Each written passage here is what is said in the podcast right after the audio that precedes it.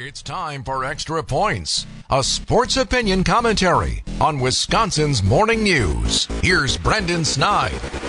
The NBA playoffs are close to the finish line, a main staple of spring, and for the most part, usually bring multiple storylines of drama along with them ahead of the start of summer.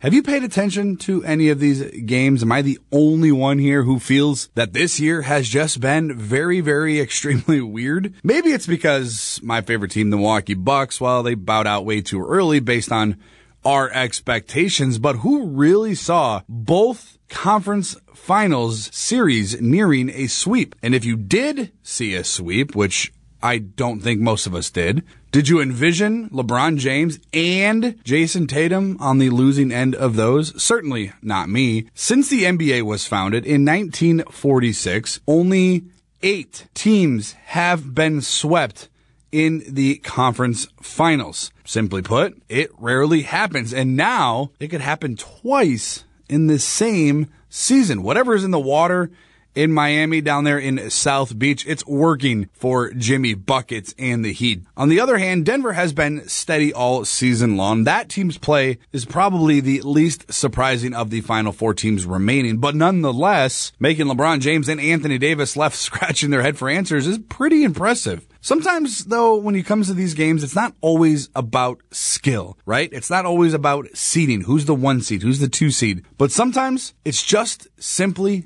destiny.